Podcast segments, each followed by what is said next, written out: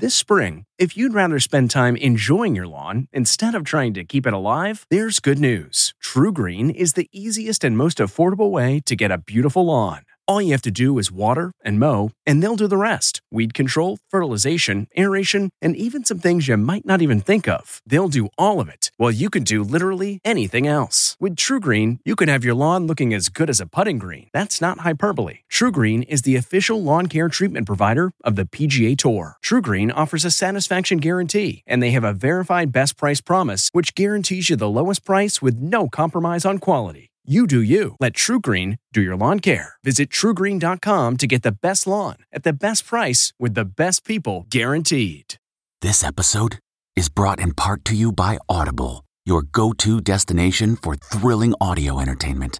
Whether you're looking for a hair raising experience to enjoy while you're on the move or eager to dive into sinister and shocking tales, Audible has an exclusive collection of thrillers from best selling authors that will keep you on the edge of your seat like James Patterson's first audio only thriller, The Coldest Case. Experience stories like never before, where every chilling detail is brought to life by captivating sound design. Plus, as an Audible member, choose one title a month to make yours forever. And now, new members can try Audible free for 30 days. Just visit audible.com slash WonderyPod or text WonderyPod to 500 500. That's audible.com slash WonderyPod or text WonderyPod to 500 500. Man, that sunset is gorgeous. Grill, patio, sunset. Hard to get better than that. Unless you're browsing Carvana's inventory while you soak it all in. Oh, burger time. So sit back, get comfortable. Carvana's got thousands of cars under $20,000 just waiting for you. I could stay here forever. Carvana, where car buying meets comfort, meets convenience. Download the app or visit Carvana.com today.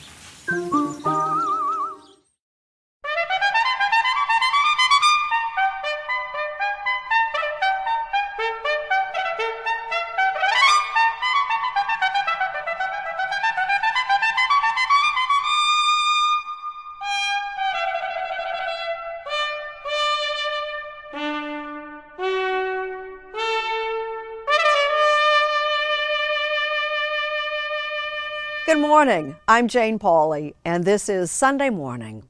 From the cover of Playboy to her years on television's Baywatch, she was one of the biggest stars of the 90s. Jim Axelrod catches up with Pamela Anderson. After all she's been through, Pamela Anderson can still laugh. People would say, What do you want to be when you grow up? I wanted to be an archaeologist and a nun. Okay, those are the two things I wanted to be. But I've. There's still archaeology available. yeah, thanks. But those bright lights were dark times for her. When I was a mother, that saved me. You know, if I wasn't a mom, I don't think I would have survived. Pamela Anderson telling her own story. It's the heart of the property. Ahead on Sunday morning. Lee Cowan this morning checks out a surprising new movie, pairing Hollywood royalty with a gridiron great. What is it about Tom Brady that you like so much? I liked him because I thought he was a nice boy, handsome, adorable, gorgeous. It was a love affair too good for Hollywood to pass up. There's Tom. Oh, what a beautiful man. I like Gronkowski. We know, Trish. We've all read your Gronk erotica. It's not erotica. It's fan fiction. Very sexy fan fiction. How this impressive Hollywood foursome took on a story more than 80 years in the making. I don't think we were that good, do you, Betty? Later on Sunday morning. Kelefa Sanneh introduces us to a rising star of politics, Maryland Governor elect Wes Moore. Mark Whitaker recounts the story of one couple's remarkable escape from slavery and the life they built in freedom. Plus, a story from Steve Hartman and more on this Sunday morning for the 15th of January, 2023. We'll be back after this.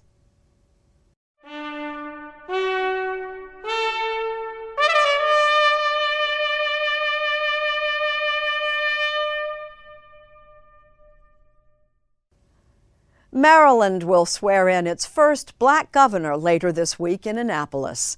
Kelefa Sanneh introduces us to Wes Moore an already accomplished public servant with quite an agenda. Politics is a very humbling business. Mm. Uh, when we first got into this race, I was polling at 1%. He's a best selling author, an army captain, and now a first times the charm politician. Maryland's Democratic governor elect Wes Moore won in a landslide. Thank you, Maryland! Beating his Republican opponent with more than twice as many votes. We ended up receiving 89% of the vote hmm. in Baltimore. A vote of confidence from a city that's struggling high crime rates, high poverty rates, high unemployment rates. A lot of smart people have been working on these issues for a long time. Yeah. What makes you think you can do something that all these smart, talented people haven't been able to do? I think we have to approach this that it's not about what program can we institute. Right? It's about how are we changing the entire human condition that people are existing in changing the entire human condition. That's exactly right. Because, you know, you could have a person. That's a tall order for a governor. It's a very tall order, but it's doable. We've got to change the entire ecosystem. It's the air people breathe, it's the water that they drink, it's the homes that they are living in, it's transportation assets they have or don't have, it's the way they are policed. And that's something that a governor can actually fix. For instance, in Maryland, as in most other states, even if someone doesn't personally kill anyone, if they're involved in a felony that leads to murder, they can be charged with so called felony murder. Wes Moore told us he supports a bill that would prohibit that charge for juveniles. When you're looking at the juvenile justice system, we can't forget these are children hmm. that we're talking about. So, are you open to signing that bill? Yeah, I'm absolutely open to looking at how can we come up with ways of being able to make sure that our society is accountable, yet at the same time, never forgetting we're still talking about children in all of this. You sound like you could do this in your sleep. If I busted into your bedroom at three in the morning, you could give a stump speech. Well, I, I, I, love this work. I'd never run for public office before, but I've been a public servant for my entire life. He seems like someone who gets a vision and then pursues it. How stubborn is he? I wouldn't say stubborn. He's a wonderful partner. He's hard charging. He's mission driven. Dawn Flythe Moore and her husband have been married for 15 years. So I need on tape that she said I'm not stubborn. I was gonna say, I think I might use that at home. I tell my wife, no, no, no, I'm hard charging. I'm hard charging. I'm mission driven. True. Since 2016, Wes and Dawn Moore have lived in Baltimore. This week, the family is moving to the governor's mansion in Maryland's capital. You've got two kids who grew up here in Baltimore. Yes. How did you sell them on Annapolis? well, you know, yeah, the puppy. We will be getting a puppy. One of your own is going to be running the state Man, government. We're so excited about it during the Bishop Dante Hickman leads Southern Baptist Church in East Baltimore, where Wes Moore is a member. Do you remember when he told you, Bishop, I'm thinking of maybe running for governor? It was almost like we had to push him. We really felt like he had the moral compass and clarity, and that he could build consensus around the state. And he has a resume seemingly built for this moment. He's a Johns Hopkins graduate, a Rhodes Scholar, and a soldier who fought in Afghanistan. He worked as an investment banker and ran Robin Hood, a nonprofit organization. There was never a time when I said, This is going to be great when I run for governor one day. But every single one of those experiences prepared me for this. Wesley Watende Omari Moore, 44, was born in Takoma Park, Maryland, a suburb of Washington. His father died in 1982 when Moore was three. This is uh, my grandfather, Reverend James Joshua Thomas. This picture was actually taken right around the time that my dad died. When Moore was five, his mother took him and his two sisters to live with her parents in the Bronx in New York City. Their house was barely big enough for them. But when my mom called and said she needed help, they figured out a way to make it big enough for all of us. By 1989, Moore was acting out. I am a kid who was 11 years old with handcuffs on my wrists. I think you might be the first governor who has ever previously been arrested for graffiti. That's probably right. and I think about how different that could have turned out, right? Because in my case, I'm sitting there in the back of a police car with my friend, and then eventually, after you know a, a, a talk and a lecture, uh, the officer pulls me out of the car, unlocks the cuffs, and lets me go. It's a story he told in his best selling 2011 memoir, The Other Wes Moore. But these days, it comes with a moral. I want us to be a society that, that believes in second chances. I want the people who are receiving the second chances also understand that, you know, at some point, second chances become last chances. Right. And I want people to understand their own individual power of being able to change the lives of people. Moore's own transformation began when his family sent him to military school in Pennsylvania. He was 13. A year later, his mom moved back to a suburb outside of Baltimore for a steady job with benefits at a nonprofit. That job didn't just change her life, it changed the trajectory for our entire family. And so it was from that point that when people said, Where are you from? My answer was easy Baltimore. Many found that answer misleading. During the campaign, Moore was criticized for exaggerating his connection to Baltimore, but he hasn't wavered. I'm not a Baltimorean by birth. I'm a Baltimorean by choice. I believe in this place. I believe in this city. I believe in the people here. There's a lot of work to do, right? Yes. Yes, there is. And now, as he gets ready for life as governor in Annapolis, he is confident that they believe in him. What do people in this congregation, what do they ask you to do there? Don't forget them. The thing that they oftentimes say most to me is just don't forget us. Worried about letting someone else pick out the perfect avocado for your perfect Impress Them on the Third Date guacamole? Good thing Instacart shoppers are as picky as you are. They find ripe avocados like it's their guac on the line. They are milk expiration date detectives. They bag eggs like the 12 precious pieces of cargo they are. So let Instacart shoppers overthink your groceries so that you can overthink what you'll wear on that third date. Download the Instacart app today to get free delivery on your first three orders while supplies last. Minimum $10 per order. Additional terms apply. That's not just the sound of that first sip of Morning Joe. It's the sound of someone shopping for a car on Carvana from the comfort of home. That's a good blend. It's time to take it easy, like answering some easy questions to get pre qualified for a car in minutes. Talk about starting the morning right. Just like customizing your terms so your car fits your budget. Mm-mm-mm. Visit Carvana.com or download the app to experience car shopping the way it should be convenient, comfortable. Ah. Sudden fame took Pamela Anderson from a small town in Canada to a wild ride in Hollywood. But as Jim Axelrod discovers, turns out you can go home again. After decades away, chasing the bright lights she so badly wanted, and catching some she did not, Pamela Anderson has come home I was a mess. I came home in pieces. to the sweeping rustic beauty of the Pacific Northwest Well, it's kind of this crazy calmness. and her hometown on Vancouver Island called Ladysmith. It's a healing space. No paparazzi in Ladysmith? Nothing too bad. I feel very protected here. where she found the tranquility she needed to restart her career and reset her life. I mean, I'm usually running through there barefoot, you know, all times of the year. Yeah, this is a different kind of beach than the one most people associate you with.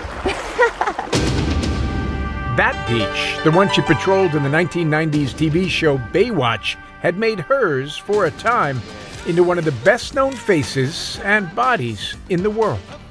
Dan's getting away with murder in a bikini. I mean, I didn't have to do anything. You just had a run along the beach. In slow motion. You blew up. Just took off like crazy. It was like 150 countries. I didn't even know there were 150 countries. I was The fame came with some top shelf chaos. Six marriages, a case of hepatitis C, and the first sex tape of the internet age, made on her honeymoon with Motley Crue drummer Tommy Lee. But after years of other people telling her story on their terms, I want to take control of the narrative for the first time. Pamela Anderson is now telling it on hers. Her memoir and the Netflix companion documentary drop at the end of the month. I'm writing my book. This documentary is coming out. Then I can put all of this behind me. All of this is an often harrowing tale. I imagine you almost had that conversation with yourself. If I'm going to do this, I got to write honestly. You have to write the full picture. which meant describing a childhood shaped by trauma. There's a scene where your father is holding your mother's head to the stove and you punch your father in the face. hmm These were pivotal moments for me. She was failed by so many who kids count on to feel safe. Her father. I was told not to bring the kittens into the house, and I had my kittens in the house, and so he ended up putting them in a paper bag and running down to the beach with me, screaming after him, and he drowned the kittens. How old were you? Uh, probably six or seven. The babysitter, she says, sexually abused her. A female predator. That was tough to understand. How did that shape you? Well, it made me trust people, you know, less and less. She also writes vivid accounts of being raped at 12 and again at 14. The whole point is not keeping those secrets or those things buried. Amid all that horror was a small stroke of good fortune. Hired by a beer company to model after she was spotted at a football game in one of their t shirts, Lucky Break became life changer when Hugh Hefner saw the ads. Next thing she knew, she was on a plane to LA. When the opportunity arose, you must have grabbed it because you could get out of this place where there were so many bad memories. Yes, and my grandfather taught me, you know, you're not an extension of the small town. You're not an extension of your parents. You're a brand new light given to this planet to do whatever you want with. In adventure, I wasn't afraid of it. I said, let's just go. Let's see where it takes me. Within months in 1989, she was on the first of 14 covers of Playboy. You write that you'd been sexualized so young, Playboy was an opportunity for you to take your sexuality back. With a vengeance. Oh, it's textbook if you want to get into some psychology, but it's facing it and dealing with it in my own way. Her way included an impulsive marriage to Tommy Lee after knowing him for just four days. Her lurch for security turned a bad boy rocker into her own Prince Charming. Tommy and I fell in love. It felt like this really safe place. He would arrive at the house on a horse with covered, you know, in a full knight gear on, knight in shining armor, and read a scroll to me. It was just so hyper heightened, but it felt good. It felt like, oh my gosh, this is what it's all about. This is true love. It was so romantic. It was so over the top. But that's not a foundation for sustainable love. No, it's not a foundation for sustainable love. I haven't done that yet. I haven't figured that part out yet. She may have been trying to buffer pain with a fairy tale, but there would be no happily ever after. After being with Tommy, after that tape was stolen. Ah, yes, that tape. The one she and Tommy made on their honeymoon. It was stolen from their safe. Their intimate moments turned into a profit center for others. What do you want people to understand about it? That it was stolen property. That it was two crazily naked people in love. I mean, we were naked all the time and filming each other and being silly, but those tapes were not meant for anybody else to see. And I've not seen it to this day. It was very hurtful. I love you, Pam. I've been a fan of yours for so long, but I got to say, watching you in that sex tape was like a whole new experience for me. Uh, because up until then, I'd never seen anyone get gonorrhea before. She became a painful cultural punchline. That's right. Miss Anderson is an actress, a model, a writer, a producer. I think for a while she was a hooker. And she still has time to Tommy Lee's on a yacht in St. Bart's. Her marriage to Tommy Lee wouldn't survive. Neither would five others that came after. She was barely keeping it together, focusing on the two young sons she had with Lee. I was a mother. That saved me. You know, if I wasn't a mom, I don't think I would have survived. Pamela Anderson knew she had some work to do. To actually dig into those moments, those things we suppress and repress, and I needed to do this. and do it alone. Are you all done falling in love? I don't know. Right now, it's really good for me to be alone for the first time. you know, I'm usually, people are in and out of my life or people come into my life. And I thought, you know, I just, the common denominator in all these relationships is me. So I need to work on that. To conquer the demons, she traveled back to where she'd first confronted them, back home, to the isolation of Ladysmith. This full circle thing was very therapeutic. And I knew I kind of had to retrace my steps as a kid. And it was very visual, and very triggering, um, and very therapeutic to be home. There was a lot of anger. I felt volcanic. I just was, this rage was coming out of me. And I thought, whoa, whoa, whoa, where's that coming from? But just little by little, I started getting stronger and stronger. Last year, she decided it was time for the next stage of her healing. You want to know something? I always wanted my name in the papers. One that would take place 3,000 miles from her home in Canada on Broadway.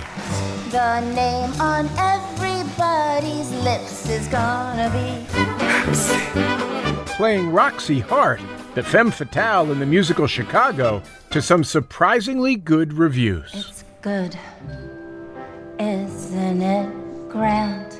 I wanted to know what I was capable of. Great. I need to know that I'm good at something, that I have some talent. It was frightening, but that's a good feeling. I mean, you want to push yourself out of your comfort zone. What was So, the most frightening part of it? Singing, can't do that. Dancing, can't do that. Acting, can't do that. Like, how am I going to do all three together? But you had great reviews. Yeah, I know. That was shocking. Just outside the stage door, Pamela Anderson, at the age of 55, found just what she needed I felt rooted for, which was a different feeling than I felt before. the perfect feeling to bring back home with her, I feel like I've left here, did something crazy, and came back home in one piece. where her pain is rooted. And now, so is her healing. I don't know what I'm capable of. I still don't know, but I think that was the beginning. All the rest of it, it's, you know, behind me. I feel like I'm in a really good place. Sounds like a nice life. It's nice. And look around me. I'm very blessed. What makes a life a good one?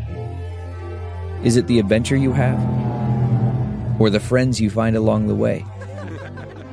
Maybe it's pursuing your passion while striving to protect, defend, and save what you believe in every single day. So, what makes a life a good one? In the Coast Guard, we think it's all of the above and more. But you'll have to find out for yourself. Visit gocoastguard.com to learn more. CarMax is putting peace of mind back in car shopping by putting you in the driver's seat to find a ride that's right for you. Because at CarMax, we believe you shouldn't just settle for a car, you should love your car. That's why every car we sell is CarMax certified quality so you can be sure with upfront pricing that's the same for every customer. So don't settle. Find love at first drive and start shopping now at CarMax.com. CarMax, the way car buying should be.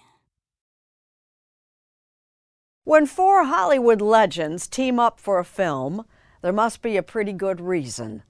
And when that reason is football superstar Tom Brady, it's worth a closer look, as Lee Cowan discovered. You're going to be watching the game on Sunday? For a month of Sundays. Years yeah. of Sundays, in fact. To the end zone!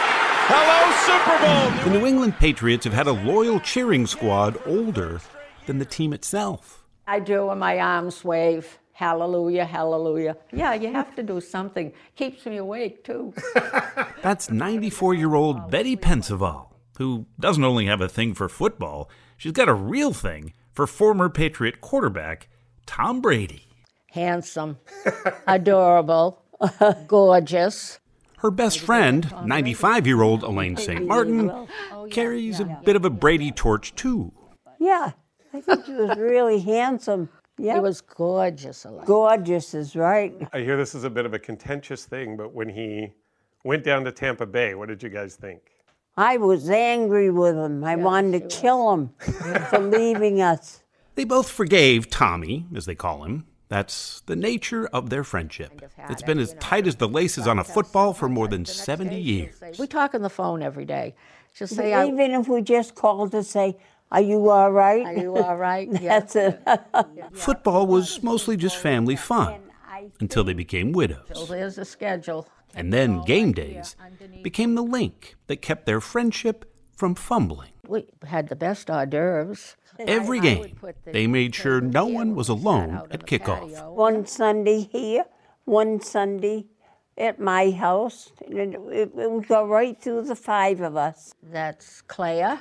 Betty and Elaine, along with three other friends, Anita, Pat, and Claire, gathered so regularly they got a nickname the Over 80 for Brady Club. Betty's grandson even made them matching shirts. Did you wear the shirts for every game? Did we wear the shirts every game? Yeah, I sometimes didn't put it over my head. I'd hold it on me. Up I here. didn't want to spoil my hair. Right, see?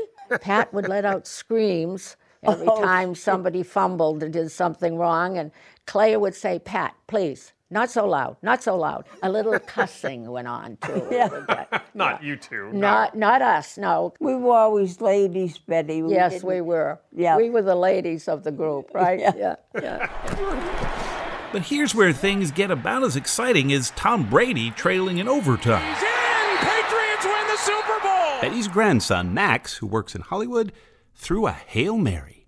He pitched a movie about the Brady ladies, and guess who jumped in with both feet? I want to make a movie based on your over 80 for Brady crew. So, Tom Brady himself. He sent this message to Betty personally.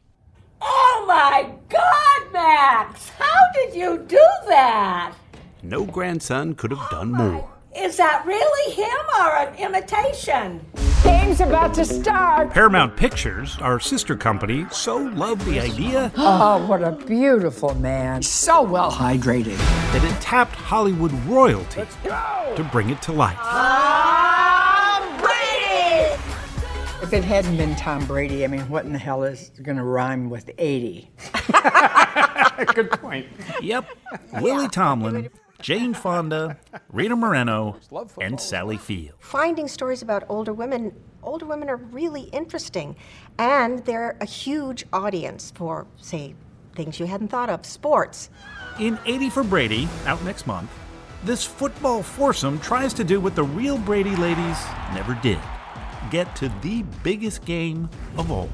I'm serious. Let's go to the Super Bowl. The Super Bowl is no place for four old women. This could be Tom's last one. He's almost 40. That's like 80 in people years. Yeah, we're 80 in people years. There's no shortage of age jokes or spicy ones. Good thing I brought my strap on. Wow. That's a fanny pack. Well, not if you don't wear it around your fanny. If you wear it like this, it's a strap on.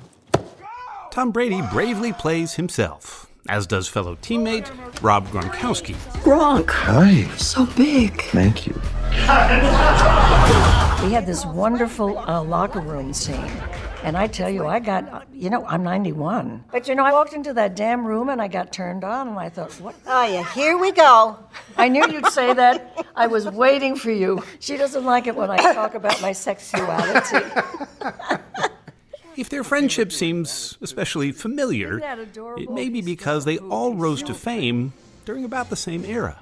A boy like that would kill your brother. In the 60s, Rita Moreno was starring in West Side Story. Lily Tomlin was creating unforgettable characters on Laugh-In. Is this the party who has answered my call? Shall I tell you what I would like? I think I know. Jane Fonda was bearing it all in Barbarella.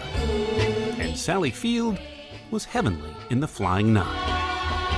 I wanted the flying nun part. You did not. I did. But you wanted Barbarella too, you told me. oh she says that to everybody I said that about Bar. No, no, I wanted the flying nun. I never even heard of Barbarella. I remember Sally in a film oh. called Sybil. Oh, in which I wanted Sybil's part too. If you did this to give us something to remember, honey, it it worked. Like the real Brady ladies, friendship didn't just happen, though. Absolutely. It took work. what you have to do is you have to be intentional. Like, I never used to be intentional. I would meet Sally Field, for example, but not pursue her. Well, I did pursue you. oh goodness sakes i I couldn't did. make you stop Yeah. i'm, I'm very uh, reclusive i mean i'm like notorious hermit yeah I don't really like notorious. people that much. no i really don't either I try to avoid them. me too But those who are intentional, you just you can't just get can't rid get of away them. from them So you just give they in? won't go away Especially for women. But Fonda says there's a caveat. Women's friendships are very different than men's friendships, and How they're so, very important to our health. We, because you guys, you kind of sit side by side and watch sports or cars or women. Women sit facing each other, eye to eye, and they say, I'm in trouble, I need you, can you help me? You know, we're not afraid of being vulnerable. And that's when Rita Moreno genuinely surprised the room. I don't have many friends. I don't have many friends, and I don't have many friends in show business either. Don't trust them. I've been betrayed so many times, by them and by my, my stupid insistence on believing in people who uh, were really not very nice to me. No, I'm really sorry, Rita. Yeah. We're going to try to do something about We're it. gonna make, make up We're for going to prove to you that there are three women here you can trust. Well, maybe not Actually, actually, I do trust you. Yeah. You, and I'm not so sure. Between the four of them, they have enough Emmys and Golden Globes to fill a stadium, as well as five Oscars, three Tonys, and a pair of Grammys, too. What's it like being in that position, I guess, where you've done this a million times? You know what you need to do, you know what you're supposed to do, you know what you can do, probably better than the director does. I don't does. know about all of you, but it never to me feels like, oh, oh, this is easy. You know, this is we could just show up. And, No, it it's never not ever, easy. and not God. once No. in my whole life has it felt like. No, no. It was fun to be with all of you and to just laugh and everything. But in reality, it was hard work. I mean, we. Very. There was a lot of physicality. These are my dancers. Prove it. What dance moves you ladies know? a twist. A jerk? Let's do it. Hooray! For Betty and Elaine, So much fun. it's all a bit overwhelming. First Tom Brady, then their own private premiere. The only thing missing was the red carpet. Oh, and one other person. Was Tom Brady at the premiere? Oh, no, no, no, he wasn't. No, too bad. Yeah, yeah. Sadly, the over 80 for Brady Club has dwindled to two. Claire passed away. Anita and Pat are in an assisted living facility. But Betty and Elaine's devotion to their team and to each other is strong enough for all of them. Good friends stick together and stay together Yeah. and do for each other. It's all about friendship. And don't get into arguments with people. Life's too short to uh, not get along. The only way this football fairy tale could get any better, they say, is to have just one more wish fulfilled. You've never seen Tom Brady in person? No. Yeah. Why is he here? is he here? Am I going Okay, I hope we see them before we die. they better hurry up. Hurry up, because our lives are getting short. Yeah, yeah, yeah, yeah.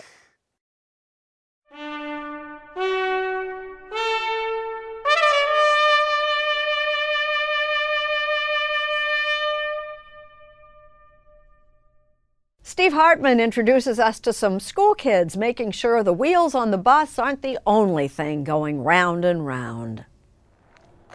At Glen Lake Elementary in Hopkins, Minnesota, recess is a mixed blessing. On the one hand, there's so much to do, but on the other hand, not everyone can do it. It just didn't seem fair that some kids were just left out. And it's really sad to see other kids go through that. They didn't look happy, and recess is about having fun. Glen Lake has a lot of students with physical disabilities, but no wheelchair merry-go-round, swings, or any adaptive playground equipment whatsoever. Come on in. which really bothered the kids in Betsy Julian's fifth grade class, to the point where one day they asked her, Why can't we just buy the equipment ourselves? I said, Do you know how much that costs? Yeah. costs a lot of money. 300000 $300,000 by her estimation. But the kids were undeterred. They started collecting spare change, then held a bake sale, printed flyers, and went door to door. Then they began cold calling businesses and even got restaurants to donate a portion of their profits. This went on for months until last week when they hit their goal.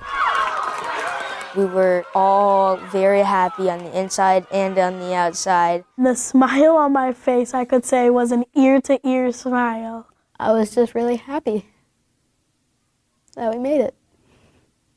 Reese Riley says they worked so hard. It was overwhelming to finally know a more inclusive playground would be coming. You're a good kid.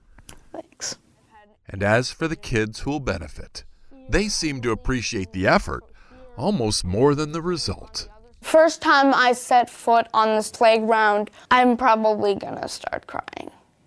From seeing the effort that all the school has made, Mrs. Julian couldn't agree more. My future as an adult is bright knowing that this generation of students, of change makers, see something that needs fixing and they go for it head first.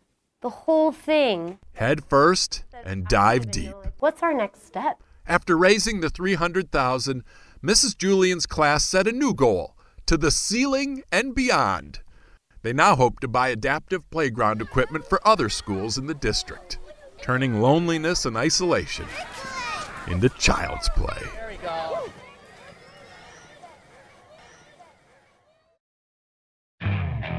Okay, picture this. It's Friday afternoon when a thought hits you. I can spend another weekend doing the same old whatever, or I can hop into my all new Hyundai Santa Fe and hit the road. With available HTRAC, all wheel drive, and three row seating, my whole family can head deep into the wild. Conquer the weekend in the all new Hyundai Santa Fe. Visit HyundaiUSA.com or call 562 for more details. Hyundai, there's joy in every journey.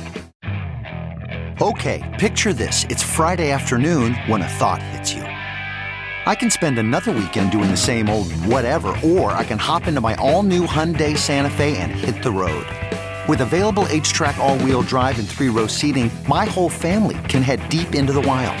Conquer the weekend in the all new Hyundai Santa Fe. Visit HyundaiUSA.com or call 562 for more details. Hyundai, there's joy in every journey.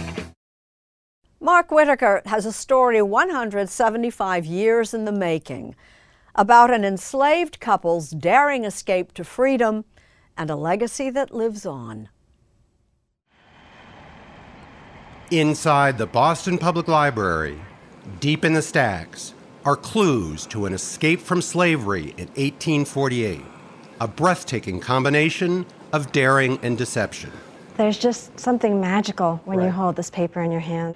Author Ilyon Woo has spent the last seven years combing through archives from Georgia to Massachusetts. This is an illustration of what Ellen looked like as she was escaping. It's an engraving based on a daguerreotype image of Ellen Craft. Ellen Craft, an enslaved woman and seamstress living in this house in Macon, Georgia. She was the daughter of an enslaved woman who had been impregnated by her white enslaver. When Ellen Craft was 11 years old, her mother, Maria, had to watch as her daughter was given away as a wedding gift to her enslaver's oldest daughter. So this was her half sister. This was her half sister, yes. In her early 20s, Craft married an enslaved man, William Craft, a skilled cabinet maker. Woo lays out the Craft story in her new book, Master Slave Husband Wife. It's published by Simon and Schuster, part of our parent company, Paramount Global. They were afraid to have children in slavery because their enslaver could reach down into the cradle that they had made for their child and take their child away. And there's nothing they could do in the slave system in order to stop that. So they were doing it in some ways for their children, even For though they- posterity. they- and before they even had children. Yes. They came up with a bold plan. Ellen would disguise herself as a wealthy white man who was traveling with his enslaved person, her husband William. They would escape to the north in plain sight. She put on this disguise to conceal both her gender and her race. And to that, she added disability. She knew that she would have to sign for William as her slave at various hotels and other stops. And she couldn't do that because she'd been denied literacy. So she had to figure out how to get somebody else to sign for her or avoid that situation. So what did she do? So she puts her arm in a sling and she also puts poultices on her face. It almost serves as a kind of a mask, I think, too. What relationship are you to William and Ellen Craft? They are my great great grandparents on my mother's side. As a child, Peggy Trotter Dammond Preacely heard about the incredible journey of her great great grandparents. As black people in America, we have to wear a mask often. We can't always allow people to know what we're thinking. So, this masking and this disguise and this ability to be in the room and absorb was so incredible that it enabled them throughout their four days of escape to encounter certain situations and figure out what to do. The Crafts made their way from Macon through the South on trains and steamboats, fending off challenges from passengers and ticket agents. It all almost ended in Baltimore, the last stop before the North. An officer confronted them, and Ellen argued back, saying, You have no right to detain us here. Finally, the official says, All right, I'll just let you go. So it was almost like a wartime border crossing. Yes. The Crafts traveled first to Philadelphia, then Boston, where they became the toast of the abolitionist community. They spoke at historic Faneuil Hall and became part of a roadshow featuring abolitionists like William Wells Brown and Frederick Douglass. This place is just completely filled. You think about it as a roadshow, it was the star production of that season. Yes, you have like a marquee name there. The Crafts stayed at a house in Boston's largely black Beacon Hill neighborhood. But the danger wasn't over. The public attention alerted their former enslavers, who sent so called slave hunters up north to capture them. Congress had just passed the Fugitive Slave Act of 1850, which required the public to help capture enslaved people who escaped. But the abolitionist community in Boston wasn't having it. The slave hunters were harassed, both by rock throwing crowds and the legal system. There were lawsuits against the slave hunters so that that would keep them busy. And there were smaller, pettier arrests as well. Mm-hmm. Uh, they would get arrested for uh, chewing tobacco or driving too fast. The slave hunters fled from Boston, but the Crafts still didn't feel safe. They uprooted their lives again, this time sailing to Halifax and then to Liverpool. In England, they finally learned to read and write. It's a first edition. I've never been allowed to touch it before. They wrote the story of their escape, as well as letters to supporters. It's just astonishing seeing these words on the page, and that she's just a couple months having arrived at the school, and just look at her hands. So she couldn't read or write mm-hmm. before this, no. and then within this short period of time, she's already writing in this beautiful handwriting. I mean, who writes that way anymore? Almost as soon as they arrive in a safe space, they do pursue their twin dreams. One is literacy and learning, and the other is to have a freeborn child. Mm-hmm. It's about a year after their arrival there that they have this wonderful firstborn, Charles Estlin Phillips Craft. Altogether, they would raise five children. I believe that legacy of the crafts is really a part of, of all of our family, all of the descendants. Great great granddaughter Peggy Preacely channeled that legacy into civil rights advocacy putting her at the center of the movement in the 1960s. This is a shot of us at one of the churches after a march. We were jailed twice while we were there, once in a stockade, and uh, it was my third time in jail in the movement. Peggy Preacely is also a poet. She's used poetry to keep the daring spirits of Ellen and William Craft alive. Today, we stand, our family, in a perpetual circle of grace, listening to our ancestors calling to us through blood and sacrifice and communal space. To rise, continue, celebrate, and persist on this continuum of collective effort and individual sacrifice, following their stepping stones to liberation. Thank you for listening. Please join us when our trumpet sounds again next Sunday morning.